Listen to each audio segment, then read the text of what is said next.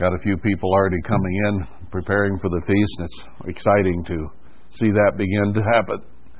And getting very, very close. But for today, uh, let's go back to the book of Romans. We got down to chapter 13. So uh, we'll pick it up there. He says, let every, he changes the subject from above, talking about enemies and so on. He says, here then, in a change of subject, let every soul be subject to the higher powers, for there is no power but of God, the powers that be ordained, uh, that be are ordained of God. Uh, that reminds me, I think it's Daniel 4 4, where it says that God puts over the nations the basest of men. So he has a hand in who is over the nations. Now, he allows Satan to do an awful lot, but uh, he has a direction that he wants things to go, and he passes on or allows whoever is put over the nations. He reserves that to himself. So, Paul maybe even be speaking in the light of that Christ himself said in Matthew 22 21 to render to Caesar the things that are Caesar's when he was asked about taxation. so, like, a, like the income tax in this nation, it's actually illegal, and the IRS should not even be there, but they're entrenched in power whether they're legal or not. and uh, it's best to submit to that power that has been established. Doesn't matter how legal it is. Uh, it isn't. It certainly isn't a godly uh, function to have an IRS. God set up the financial plan with tithing, and 10% was supposed to run the whole government of Israel. Uh, and they were limited to that. They couldn't go out and borrow from the central banks and do deficit spending. They were limited to what the nation produced and 10% of that. And most of that went to, uh, well, 1% went to Aaron's family alone and 9% to the rest of the priesthood. But they were the governing body for the nation. Uh, you didn't have a separation of church and state, you had church. And the church ran it all. So that's the way God set it up. He warned them when they wanted a king. Says, You really don't want this, do you? But you say you do, so I'll give you one. But he's going to exact taxes on you. He just told them right up front. Uh, what what I allocated and what I set up as a financial system is not going to work with kings because kings decide they have the power to take whatever they want. And that's exactly what happened, of course. But with his financial system, it was beautiful, and it'll be instituted again in the millennium. First tithe is for the whole government. Second tithe is to be sure everybody goes to the feast, all the feasts, and has plenty. And then third tithe is the third and sixth year out of a seven year cycle, and that makes sure that the widow and the orphan and uh, the Levite are taken care of uh, because people in that time even had their own Levite. If they had a big family, they just they hired or had a Levite on staff to take care of their spiritual needs, and probably they were paid out of the third tithe. That's the way God set it up. And you had a year of release after seven years. You didn't have 30 year mortgages on houses or 40 year mortgages. Uh, every seventh year, personal debt was released. And then every 50th year, all the land went back to the family that had originally owned it. That way, if somebody was a fool and leased out their land and their family had no use of it, uh, it went back to that family and hopefully didn't have a fool for the next 50 years. But uh, God had it set up so that the poverty problem was generally taken care of although he did say that you will always have the poor among you. Because there are simply some people who will not work or who are lazy or who are debilitated in some form or fashion. So Uh, but he had a beautiful financial system set up. But now we got the IRS that wants to tax you 20%, 30%, 40%, 50%, or whatever, and like the kings did. But Christ said, all right, if that's what Caesar wants, that's his coins, got his inscription on it. Dollar bill has uh, some of our famous men on it and some pagan symbols, but it's their system. So we do what we have to do. Let every soul be subject to the higher powers, for there is no power but of God. He's allowing it. He's allowed Satan to rule this world. But what's it going to be like if you set yourself to say, "Well, I will only obey God, and any of the statutes of men, statutes of men I won't keep"? You're going to be in constant trouble with the law, and you're probably going to spend most of your life in jail. Uh, if you say, "Well, I'll just obey God and I'll forget man because God's more important." Now, yes, Acts 5:32 says we should obey God rather than man. So if there is a conflict, it's clear God comes first. Man's laws sometimes conflict with God's laws. Well, even the financial system does, for that matter. It conflicts with it. So where do we? What do we do? Well, we have to obey God's laws and do things the way He says do them, and then we have to deal with the world system the best we can. But put God's way and His financial system first. Then deal with the taxes of the world, uh, the things that the world requires of us. Let's keep God happy, number one. and number two, if we can keep the powers that be happy as well, well and good. So he says then, Whosoever therefore resists the power, resists the ordinance of God, because God has said, that uh, you get along with them as best you can, keep their statutes the best you can, uh, because you're resisting God if you don't. He's the one that allowed them to be there. Were they expected to obey the king once he gave them a king? Yeah. Because God gave them a king because they wanted one. He didn't give them one because they needed one, but because they wanted one. Okay, that's the way you want to be? You'll find out. and he let he allowed it.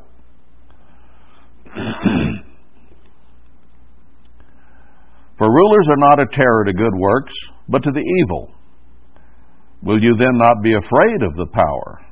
Well, there's power there, and we do need to have a certain fear of the statutes of men, uh, lest they fine us or throw us in jail or whatever. Um, Do that which is good, and you shall have praise of the same. You'll get along fine with them. For he is the servant of God to you for good. Governments were set up, at least in theory, to be good for us, to do things for us that needed to be done, to provide infrastructure, roads, whatever. They set them up with good motives in mind but those quickly got perverted in many, many respects and became evil. And that's always the way it is with the governments of men. They turn to evil.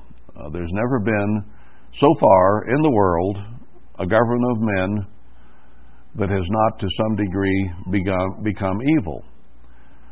That was even true in Worldwide Church of God.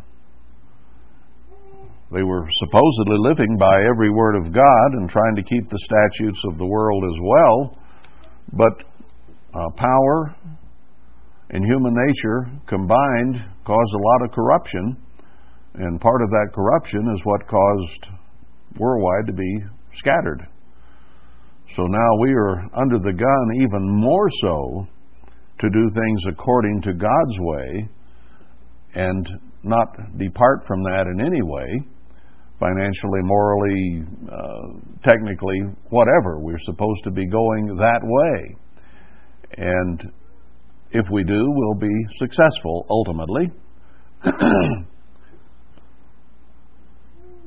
but let's not make the same mistakes that were made that cause us to be in the condition we're in today. Let's let's work at getting it better and uh, realize that those powers were put there and need to be followed. If you do that which is evil, be afraid, for he bears not the sword in vain, for he is the servant of God, a revenger to execute wrath upon him that does evil. You break the laws of the land, then you pay a penalty. It's just the way it is. So he's advising us uh, to keep those things so that we don't get in trouble with the law. Wherefore you must needs be subject not only for wrath, but also for conscience sake. What does it do to you when you have, or if you had this dichotomy in your mind, where I should obey God, I should do everything God wants me to do, I should recognize His authority in my life, and I should be compliant in every way to everything He says, and yet I have this totally different attitude toward the world's government. I will do everything I can to not follow it, to be rebellious against it, to uh, have an attitude about it. Now, what does that do to your mind and emotions? In one way, you're trying to be compliant to one side, and you're being uh, adversarial to the other. That's just going to mess you up. and you won't be able to maintain the proper perspective on both sides. What if a kid decides, well, I'm going to obey my dad, but I'm not, I don't care about my mother?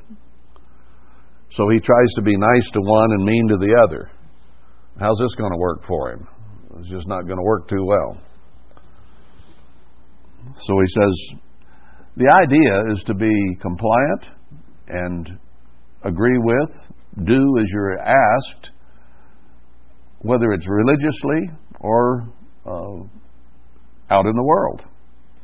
That is to be our attitude of, of resilience, of compliance, of obedience, should be our overall attitude, not be fighting against something. Paul, Paul got chastened on that one himself. He was trying to get along with the Roman government and yet be an enemy to the church. And God said to him, Why are you kicking against the goads, Paul? Why are you trying to go both ways at once? I think you'll be blind for a while and then we'll talk. you know? Uh,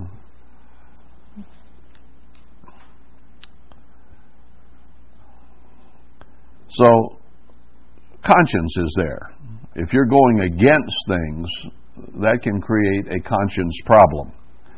For for this cause pay you tribute also, for they are God's ministers attending continually upon this very thing. They're allegedly there to help, and if they don't, uh, that's their problem, not yours. You don't have to be in rebellion against them. And again, we are ambassadors for Christ. We represent not the U.S. government or the Russian government or Zambia. We represent God's government. So our first allegiance is to our natural government, which is God. Now, if we're in a foreign country, which any any country on this earth, including this nation, are foreign to God. We have a Babylonian government in this nation over Israel, and it's not godly. But we give honor and respect to it as ambassadors for another country. Our citizenship is in heaven. So it, it is more important. We're, we're dual citizen, aren't we? First, our citizenship is in heaven. Secondarily, to this nation. Uh, but as ambassadors for Christ, we act like Him and we do what He says. If there's conflict, we do what He says regardless. But when you're an ambassador for another country or to another country from here to Turkey or wherever, you resign and run for president. Since I use Turkey, but no, uh, that's that's what Nikki Haley apparently is trying to do. But if you're representing your country in another country, don't you keep the laws of the country you're in for the most part? I know there is diplomatic immunity, and so some of the laws you're not constrained to keep, but you'll get along a whole lot better if you do, if you don't flaunt that uh, freedom that you have. So that's what we're to do. Verse 7 Render therefore to all their dues, tribute to whom tribute is due, custom to whom custom, fear to whom fear, honor to whom honor. And really, that's what Christ was saying there in Matthew 22. Uh, render to Caesar the things that are Caesar, but to God the things that are God's. Uh, he he broadens it a little bit here, but that's the principle that he's talking about. Uh, and then he says, You owe no man anything but to love one another. The, the you is not in there, but I, it is implied in the Greek that what you do owe something, or what you do owe each other, is to love one another. You do owe that. So be sure and take care of that. For he that loves another has fulfilled the law. Now, is the law done away with? I think it's interesting here that I've never heard a Protestant turn to, to verses 8 and 9 of, of Romans 13 and quote it in their grace only doctrine. Uh, he says, For this, or connected with this, you shall not commit adultery, you shall not kill, you shall not steal, you shall not bear false witness, you shall not covet. And if there be any other commandment, it is briefly comprehended in this saying, namely, you shall love your neighbor as yourself. Now, he's essentially saying the same thing John says in 1 John 5 3. This is the love of God that you keep the commandments, because the commandments define God's law, or I mean, God's love. So when he mentions love, he immediately starts reciting the Ten Commandments. Looks to me like he's saying keep them, they're still in effect. If, if you're going to have the love of God, you have to keep these commandments. Any other kind of love or emotion that is not commandment based is not God's love, it's just human emotion.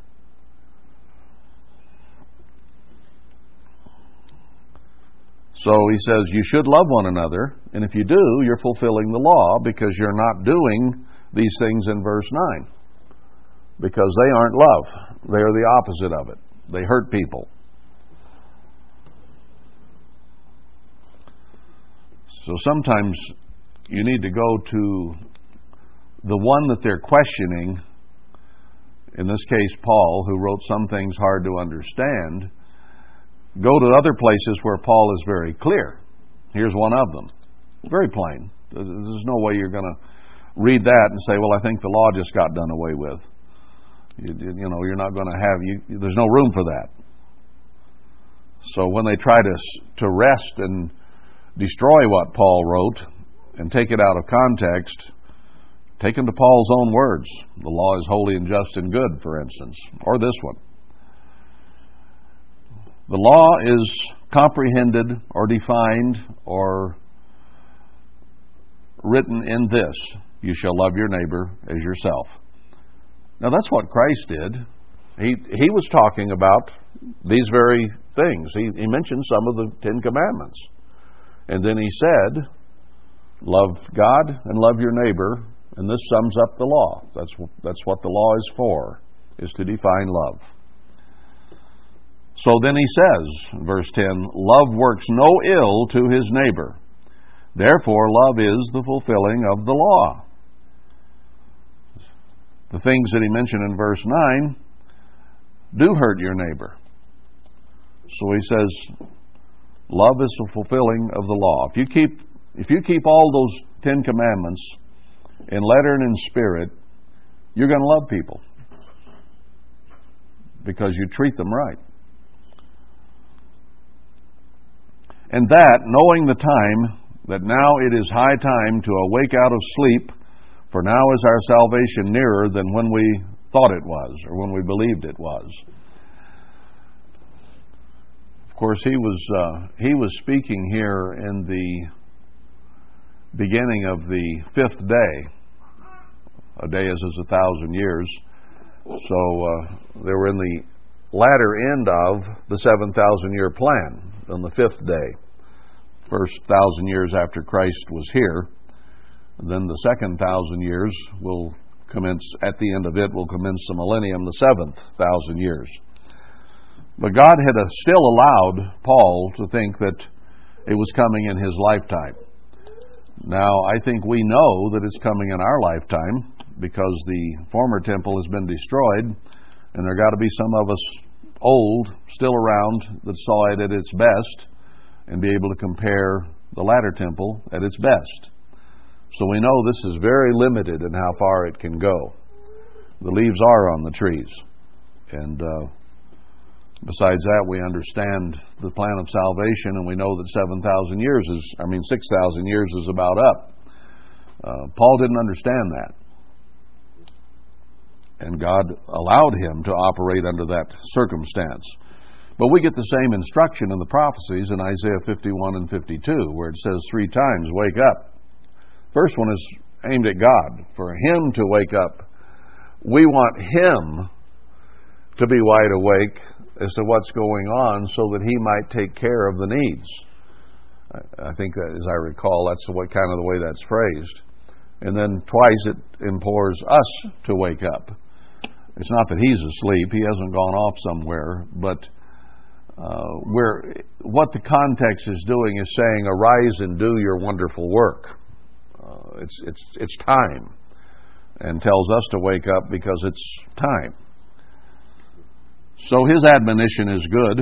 Uh, it wasn't good to be asleep spiritually at any time.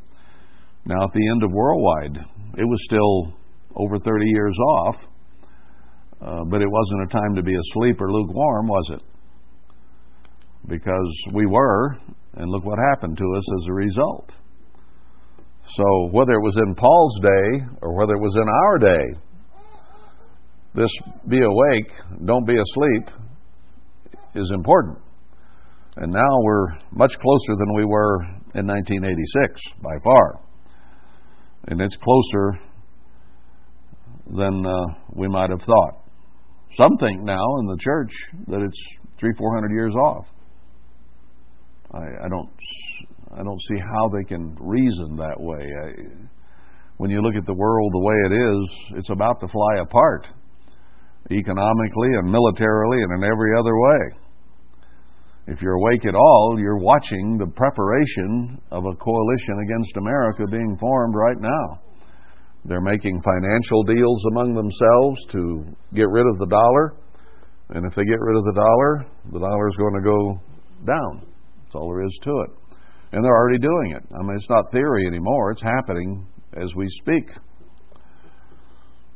So that financial crash isn't far off. Can't be. It's not three or four hundred years, I'll guarantee you that. He says then, The night is far spent, the day is at hand. Let us therefore cast off the works of darkness and put on the armor of light. Very shortly now, God is going to set us on a hill in Zion and tell us to be the light of the world. Uh, if we're like the world and we're sitting there, what kind of a light is that? There's no contrast. If the world can't tell the difference between us and them, how are we shedding any light on this situation? They got to be able to see a difference.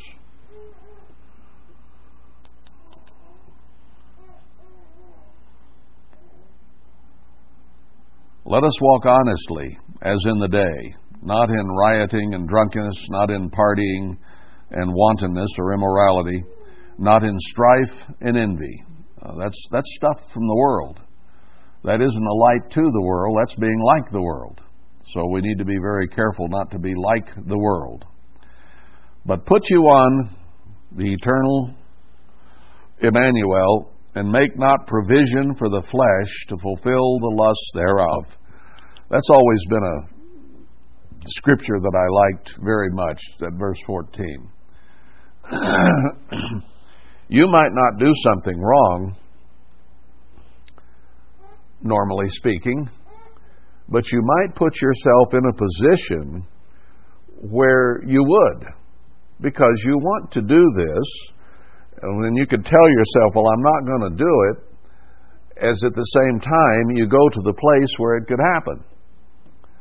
So you're making a provision for yourself so that if you do decide to fall off the wagon or the cliff or whatever, you're in a good good position to do it. So we set up our, ourselves up for failure very frequently. This is what I want to do. I know I shouldn't do it, and of course I won't do it, but I'm going to the bar anyway. You know, I'm not going to do the things they do in Las Vegas, but I think I'll just go uh, go to Vegas for a few days, and just in case I'm tempted with the plethora of things there that are worldly. I don't I don't want to go to Vegas. Everything basically that's there is either immoral, illegal, or expensive. So what's the point? If I go on a vacation, it's going to be in a mountain somewhere. It's not going to be to a city. Is, is, is that just me? I don't think so. God hates cities, as we know cities. He says, Woe to him in Isaiah 5 that builds house to house and field to field so that a man has no room. Not only are our row houses in the cities wrong, but even field to field with no green belt in between, God doesn't like. He wants space between people. Uh, and a lot of our troubles that we have in this world is because Satan has jammed us into cities. And it's not good. So, why would you go to a place God hates for a vacation? You're going to a place God hates to do things God hates if you're not real careful. so, consider what He likes. There simply will not be cities in the millennium as we know cities. They will not be.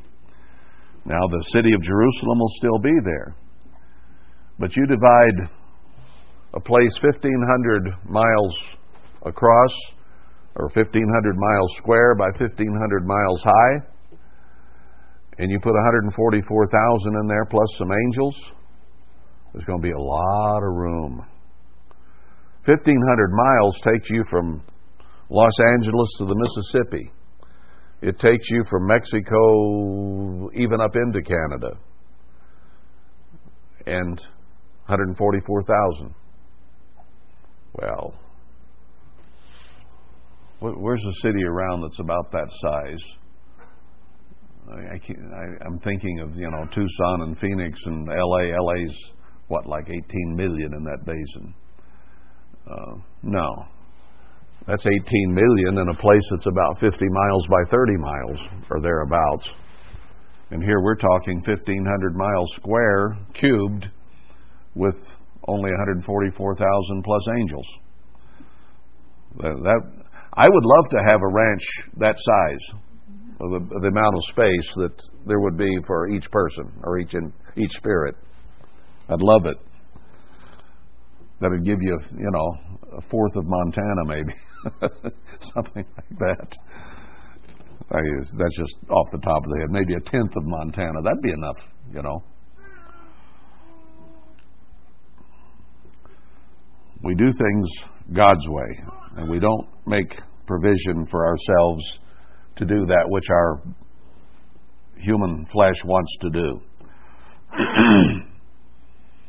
They used to, in college, I've used this before, they used to call it cliff walking. You weren't supposed to hold hands with the girls. You weren't supposed to go steady until your half your senior year was over. Good luck on that one. Uh, the student leaders got away with it, but anybody else couldn't. Uh, so, but what they said was, you, you know, you go off campus and you get alone with the girl, and you're walking along the edge of the cliff, hoping you fall off. you know? Uh, so, same principle we're talking about right here. Don't, don't put yourself in a position where you'll fall off the cliff.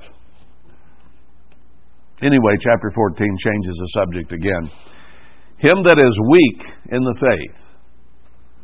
So we're discussing here people who are weak in the faith. Maybe they were very new to the truth.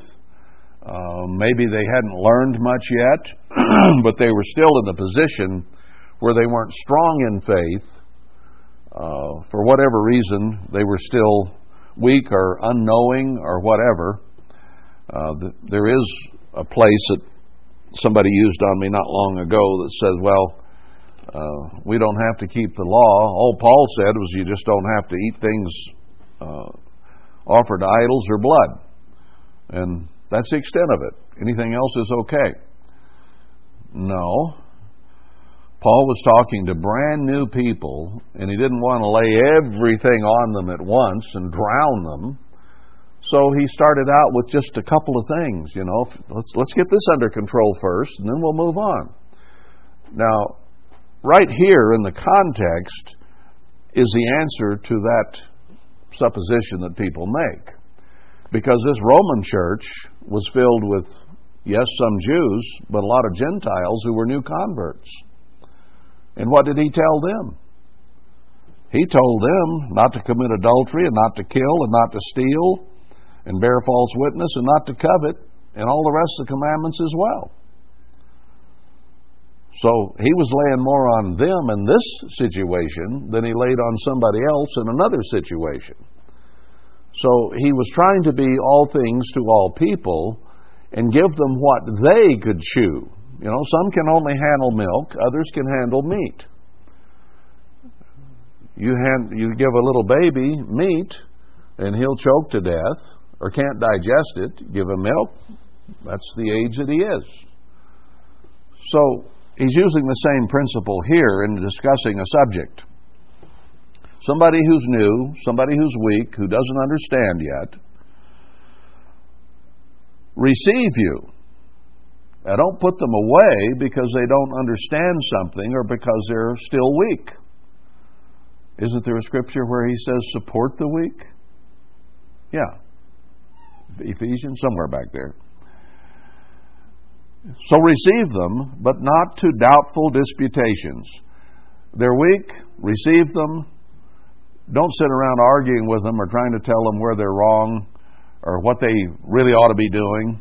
Give them time to learn. And maybe they will. So then he goes on and introduces a subject. For one believes that he may eat all kinds of foods, all things, another who is weak eats herbs. So, vegetarianism, in Paul's view and in God's view, is someone who is new and weak. Now, all through the Bible, it shows that meat is okay for human beings to eat. And even discussed which ones we can eat and which ones we can't. But meat is certainly okay for us to eat. Now, with some people, they think it's wrong. And it's not just meat per se, but there are people who don't think you should eat eggs or milk or any animal product, not just the animal itself, but an animal product, that you should eat nothing but veggies. Okay, if they want to believe that, let them believe that, but I'm a carnivore. But if they think they should eat carrots and broccoli only, then I'll let them eat their carrots and broccoli only. If it doesn't offend them, I'll eat meat in front of them.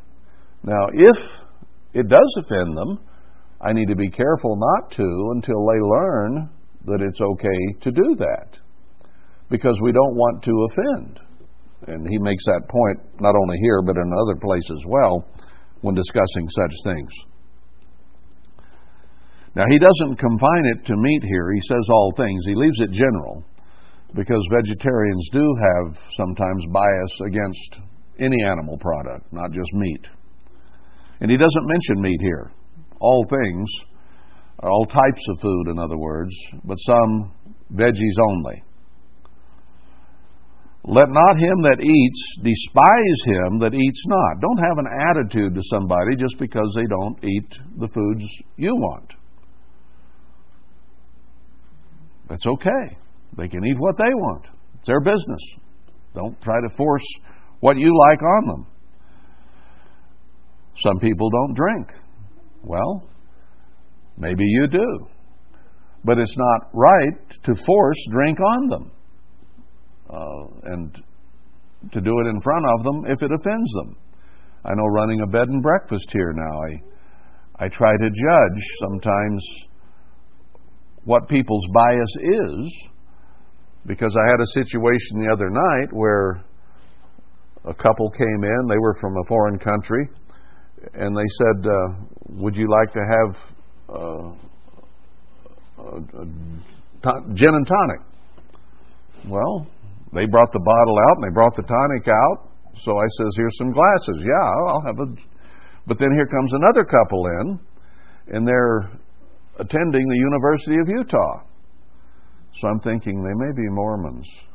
You know, a good chance they'd be Mormons. And uh, and I I wondered because here was the gin bottle sitting on the table here, and they went to bed right away. So I'm wondering, oh, they were Mormons, and that offended them, so they went to bed right away. I can see a bad review coming on that one. Well, next morning I found out that they they are not Mormons and they would have loved to have sat down and had a drink, but they had gotten up at four and traveled all day, and they were very tired. And I said, got through that one. So when you're dealing with people, I mean, they're not church or anything else like these people were, but you have to consider their bias and and whether or not what you do offends them. And I'm sure I'll get some vegan through here one of these days that eats nothing but herbs. And uh, whether they'll like these things on the wall above us or not is another question. Uh, because somebody ate those. Oh my, you know. I'm going to put the picture of them on the website so that they see it before they get here, and that'll weed out the ones that don't like it. Is the way I'm going to handle that one. Don't need their business. Don't have to have it. So it's all about attitude, he's saying here. Don't dispute it. You know, don't argue with them. Don't tell them, well, it says back here that it's okay to eat meat, so you better eat meat because God says it's okay. No, give them time. They're weak, they're new. Don't bug them about it. And that could be herbs or alcohol or whatever else, maybe.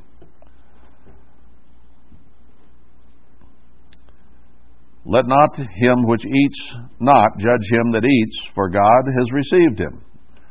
If God called them, then he knows what their bias was, and he opened their eyes to the truth. They may be new, they may be weak, but God has brought them in. So why should you bug them? If God brought them, why should you bug them? Who are you that judges another man's servant? We find this all through Scripture. If they're God's servant and God called them, then who are we to criticize what God has done? Because we have all kinds of people in the church, always have had, with all kinds of different attitudes and biases and things they like or don't like, or want or don't want. And they even retain sometimes their Protestant teachings in the back of their mind, even though they may technically submit to what we're doing. I think that's pretty obvious, and how many went back to Protestant churches when the church blew apart? that never truly changed what they believed. so you're going to have all kinds. But God called them, let Him work with them. And you work with them the way God would work with them. To His own master he stands or falls. God's going to judge them. It's not your job. Yes, he shall be held up, for God is able to make him stand. So here he is. He's new. He's weak.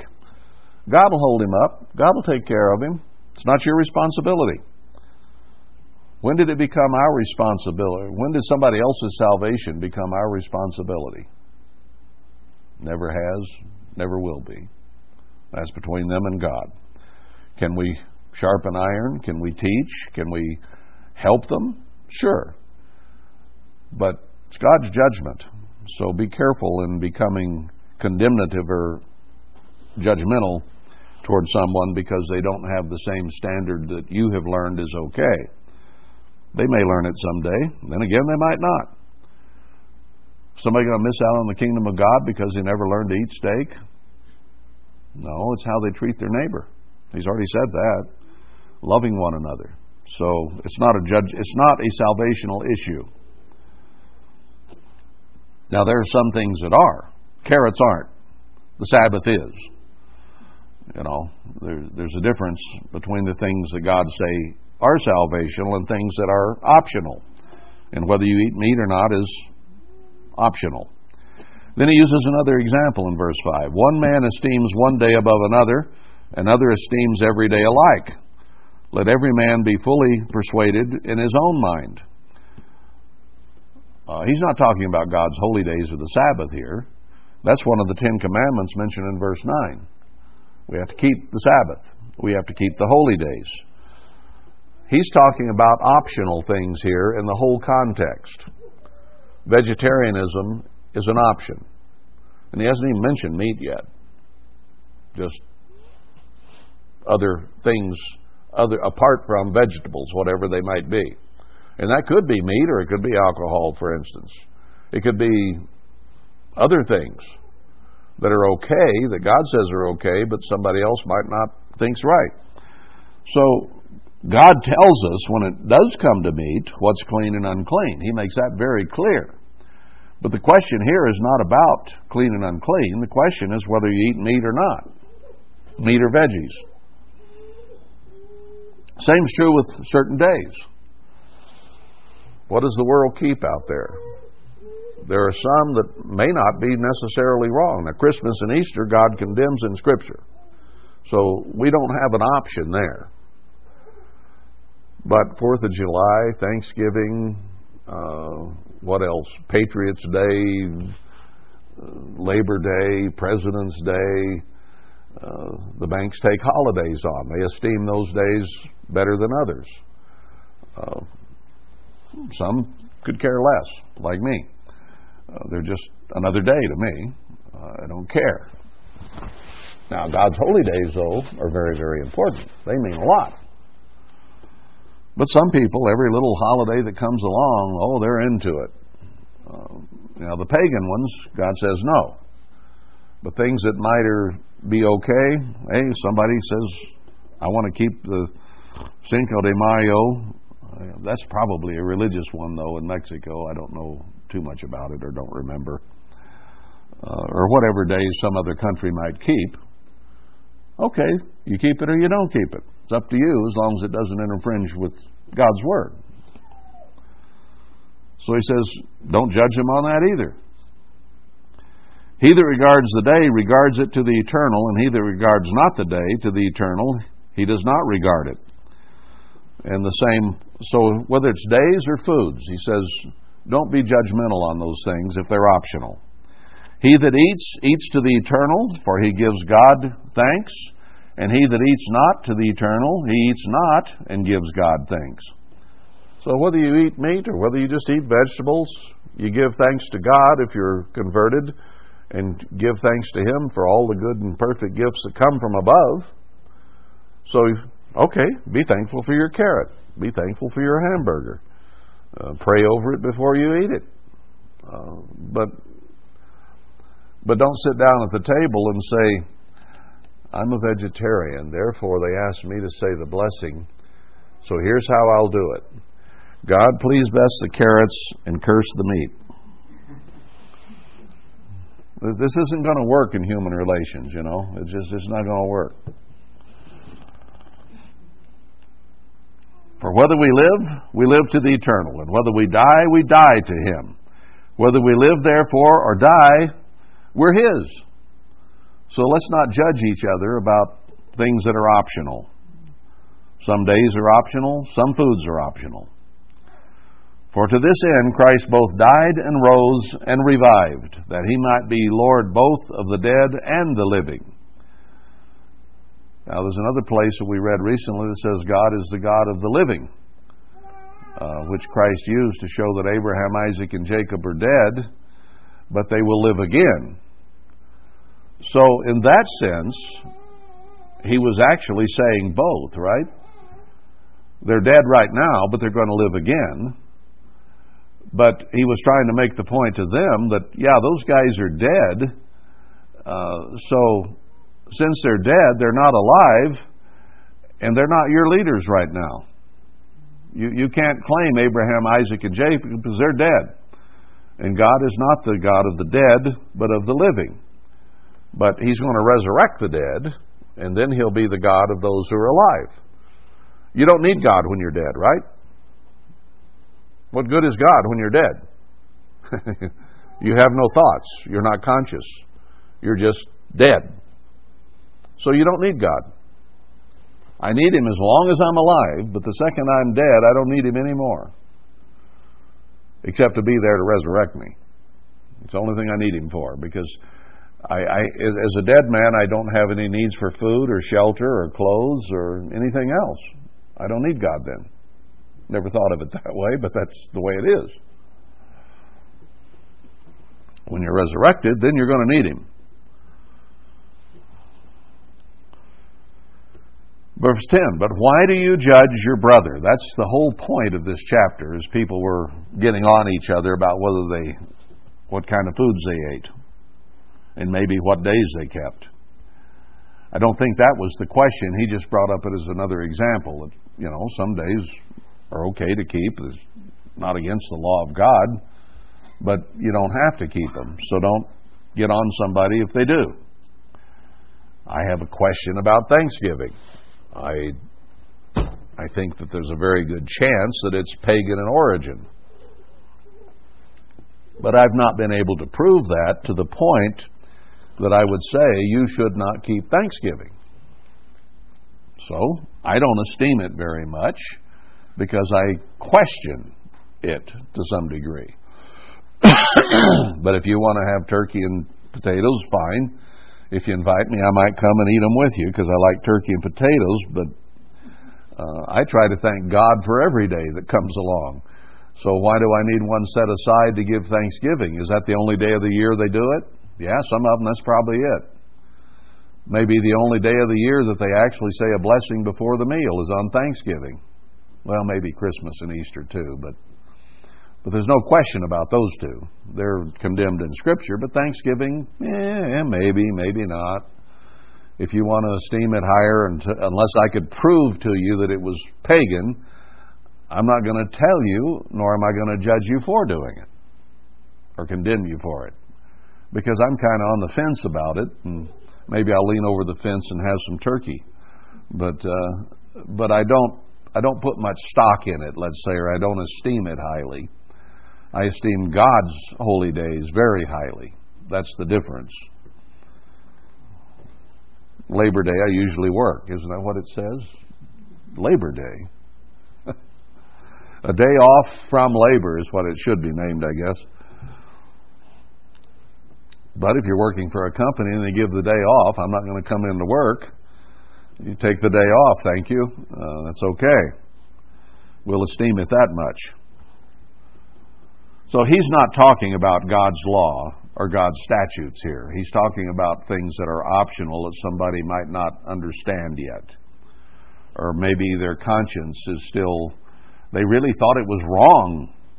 They may have thought it was totally ungodly to eat meat, or it was totally ungodly to eat meat because it was bad for your body. They may not even recognize God in there. Uh, but they're young, they're new, they're weak. Okay. Let them think that way. Because if they think it's wrong, then it's against their conscience, and that which is not of good conscience is sin. So you might be encouraging them to do something that, with their conscience level, would be sin to them. And you don't want to do that.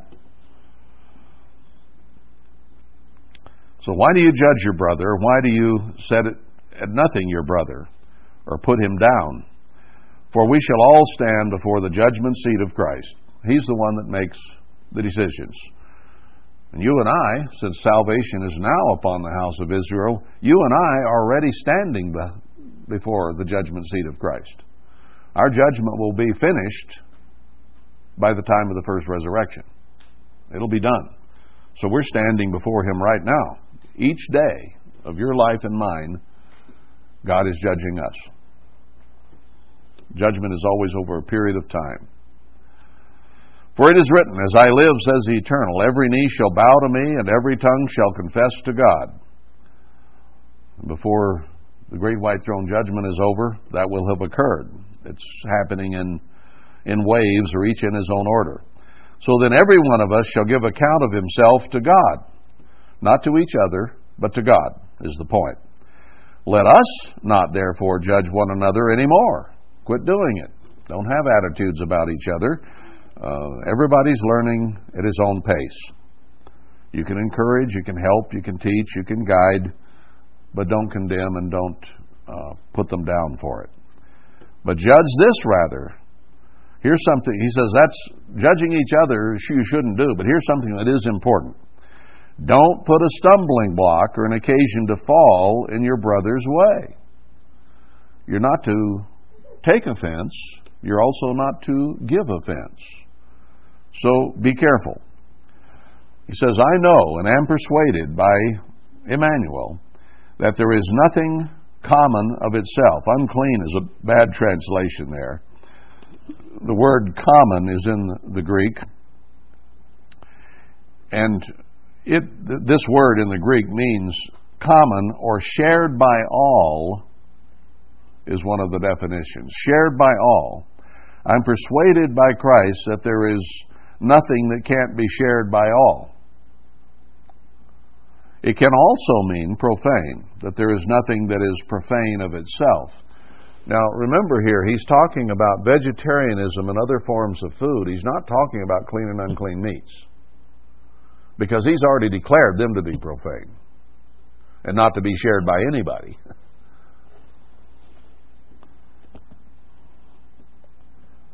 So there's nothing that is profane of itself, whether it be herbs or meat.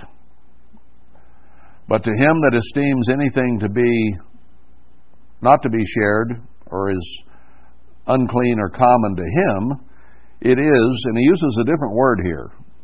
Uh, the, the word here is cosmos. Up above, it's, uh, it's common, is, but here, cosmos means of the world. We used to use cosmos to say of the earth, earthy, the things of the world. so what Paul is saying is if somebody thinks something shouldn't be shared or eaten, uh, then it is of the world. It's the thing that's out in the world. Because the world has its own ideas. And some of the things that are out in the world that are okay, uh, you're saying are not. Or you're if it's if it's of the world and not of God, then it is that way. It is unclean to you.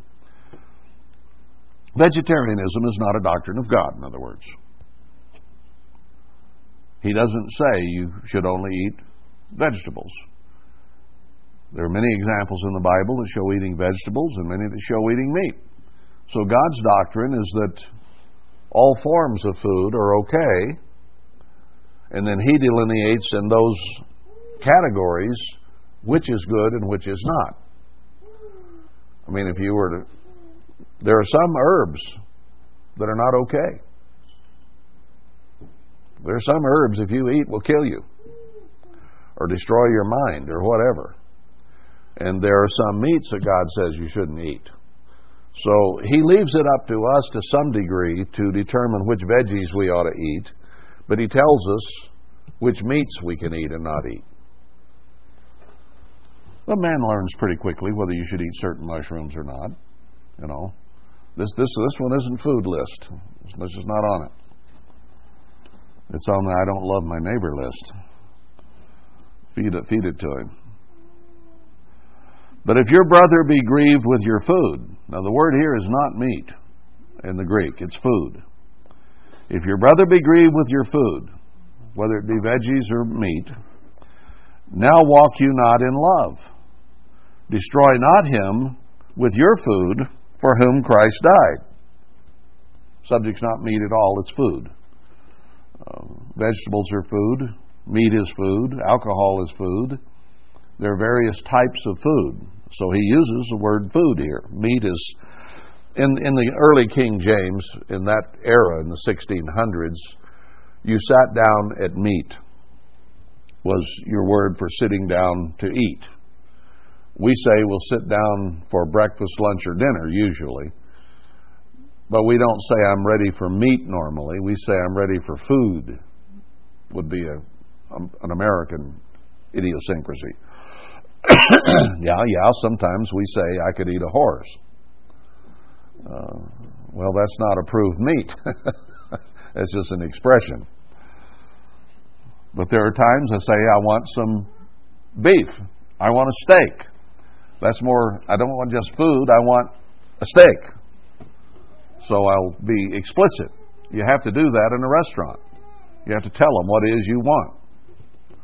If you say, bring me food, they go back to the kitchen and say, I don't know what to send them, just here, give them this. No, you tell them what you want.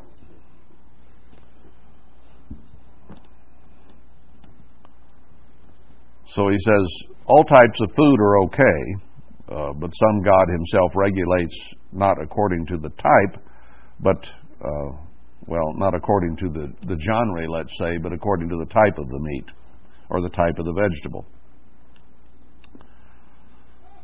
So don't be upset with other people is, is the point of the whole point of the thing. Let not then your good be evil spoken of. It's good to eat meat. It's also good to eat vegetables. Uh, don't give a people a hassle over it. And then he sums it up. For the kingdom of God is not food and drink, but righteousness and peace and joy in the Holy Spirit. So if you're sitting around arguing about what kind of food somebody should eat or not, and tell them they're a sinner if they eat meat, or they're a sinner if they don't eat meat, uh, you're causing disputation and argument and chaos. So he says, hey, don't worry about what people eat. As long as it's scriptural, it's okay. The kingdom of God is righteousness and peace and joy in the Holy Spirit. For he that is in these things serve, uh, serves Christ and is acceptable to God and approved of men. So be sure you're serving Christ in how you eat and what days you esteem above others and so on. Let us therefore follow after the things which make for peace and things wherewith one may edify another. For food, for food, destroy not the work of God. God is trying to give us what? The fruit of the Spirit love, joy, peace, patience, long suffering, so on. Those are the things that He's trying to get us to have, and arguing about who eats what does not promote the fruit of the Spirit.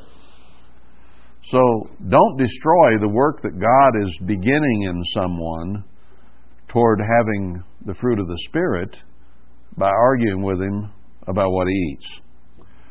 All things indeed are pure, but it is evil for that man who eats with offense. So he says it's, it's okay. All types of food are okay. Veggies, meat, alcohol, what other category might I mention? I guess that pretty well covers what we do. Huh? Fruit. Well, yeah, fruit, vegetables. Uh, don't don't argue about those things and cause somebody to be offended and lose what they're trying to gain spiritually. It is good neither to eat flesh. Now he does mention meat here because this is a vegetarian meat question, even though he calls it food pretty much all the way through. It is good neither to eat flesh nor to drink wine nor anything whereby your brother stumbles or is offended or is made weak. So he uses those three I have been here food, vegetables, and alcohol. Because some people will stumble over alcohol. They've been taught all their lives that it's a sin, demon rum. It's a sin to have alcohol. So you sit down in front of them and start drinking wine or something, and that will tend to offend them because they think it's a sin. And it may take them a long time to get to the point where they say, well, God knows more than the Baptists, and therefore it's okay, and then they have their first drink finally. I know with my dad and mom, they thought alcohol was evil. And I was the one that brought a can of Coors home from a car wreck that I found out in the weeds people had tried to get rid of before the cops came, and I brought it home. Because we'd read it's okay to drink alcohol now that we were in the church. And that can of Coors sat in that refrigerator for, I don't know, it's probably skunky by then. I don't know how long it was in there. Months and months it sat there because everybody is a little bit of, I know the Bible says it's okay, but, but the conscience had to be retrained. It took time.